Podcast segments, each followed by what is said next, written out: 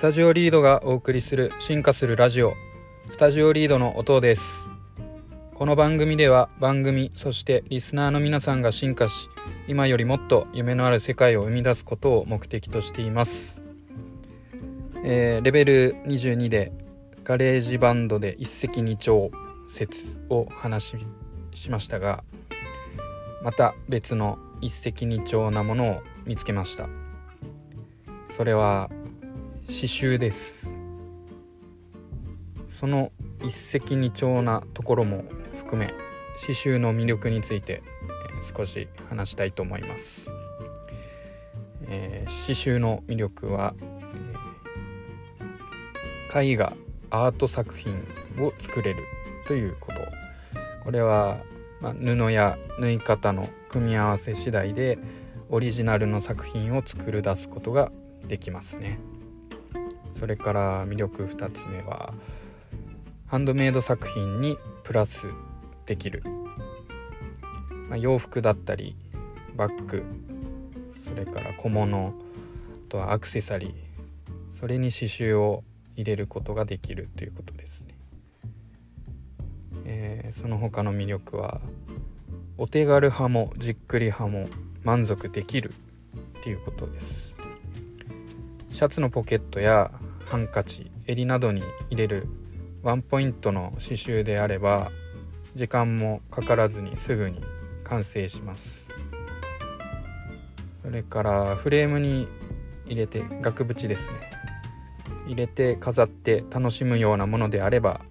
じっくり時間をかけて作ることもできます。刺繍の魅力は脳の活性化にもなる。一針一針手先を使って慎重に縫っていく行為が視神経や脳に刺激を与えるので、脳が活性化して脳の老化を防止できるようです。それから魅力として、ビジネスができる。今まで話したアート作品であったり、ハンドメイド作品であったり、えー、刺繍している作業の風景や作り方っていうのを エスエヌエス やブログにアップすることで、えー、それを収益化、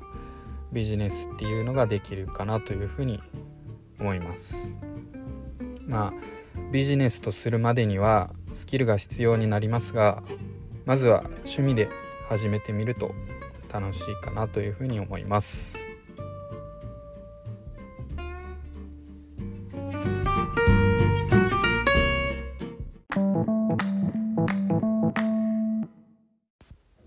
それでは本編に行きましょう。今回のテーマは、ひゃくねんカレンダーで生き方が変わる説。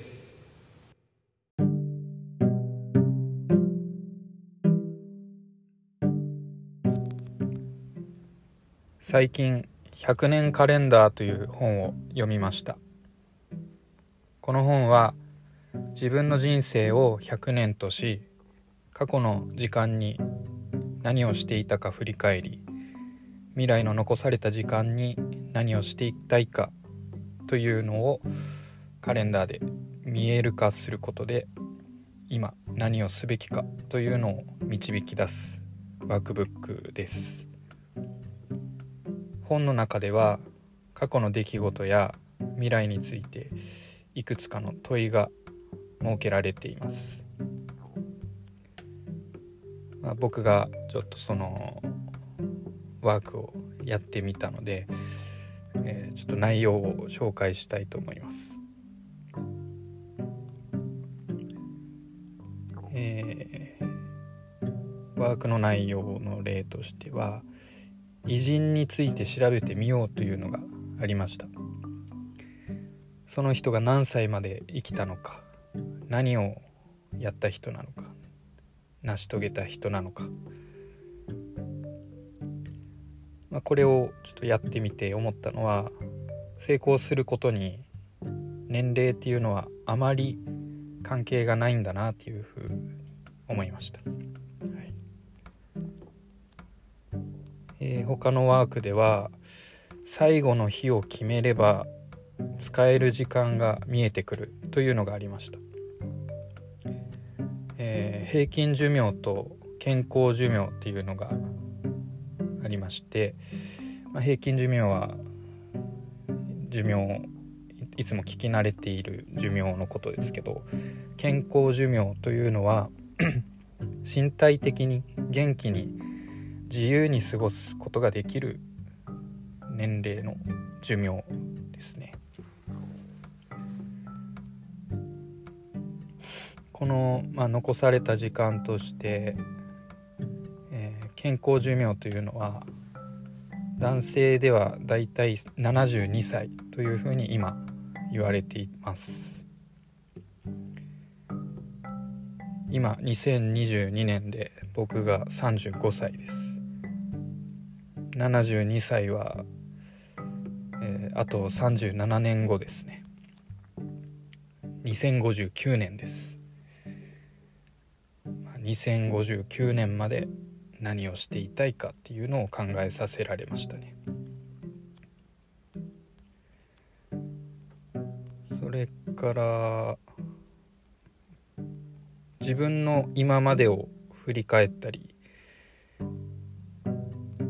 することで、えー、これからのやりたいこと、やるべきことが見えてくるっていうのがありました。ちょっと例を挙げると、拠点、どこに住んでいたかっていうのや、何に所属していたか、えー、幼稚園、学校、部活、習い事、仕事の部署ですね。他には何を自分は楽しんでいたのか、何を自分はもうやりたくないのか、またやりたいのか、あの頃に欲しかったもの、これから欲しいもの、今まで何に時間やお金を費やしてきたか、これから、まあ、何に費やしていきたいか、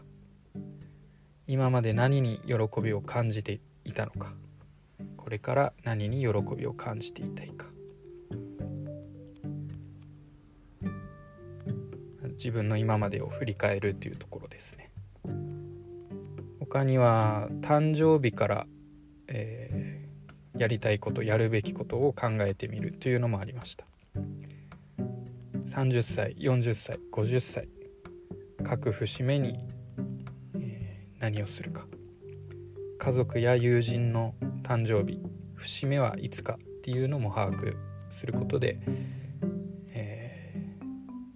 ー、その人たちと何をしたいか、その人たちに何をしたいかというのを考えさせられました。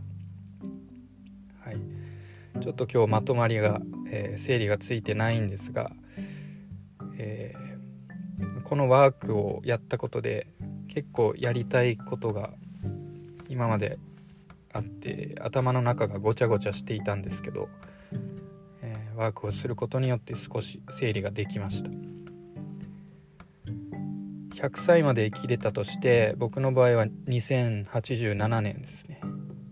そこまで健康寿命を過ぎてそのひゃくさいまで何をするかっていうのも考えてみたんですけど、まあのんびりできる範囲で自分の孫や縁ある人に、それから世界の子どもたちというのをサポートして見守っていきたいなというふうに思っています。そうやって日々を幸福に過ごしていきたいなというふうに思いました。はい、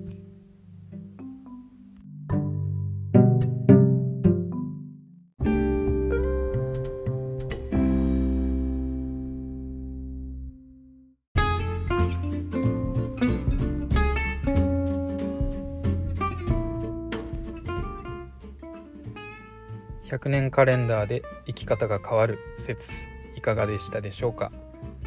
ひゃくねんカレンダーのワークを実践してみることで残りの使える時間が見えてきて、やりたいこと、やるべきことが浮かんでくるということで、えー、生き方が変わってくるという話をさせていただきました。あなたはこの説に対してどう考え行動していきますか。番組では生まれてきた説へのあなたのご意見ご感想を募集しております。概要欄にあるフォームからメッセージをお送りください。いただいたお便りはすべて拝見させていただき、番組の進化に役立たせていただきます。ご清聴いただきありがとうございました。おとうでした。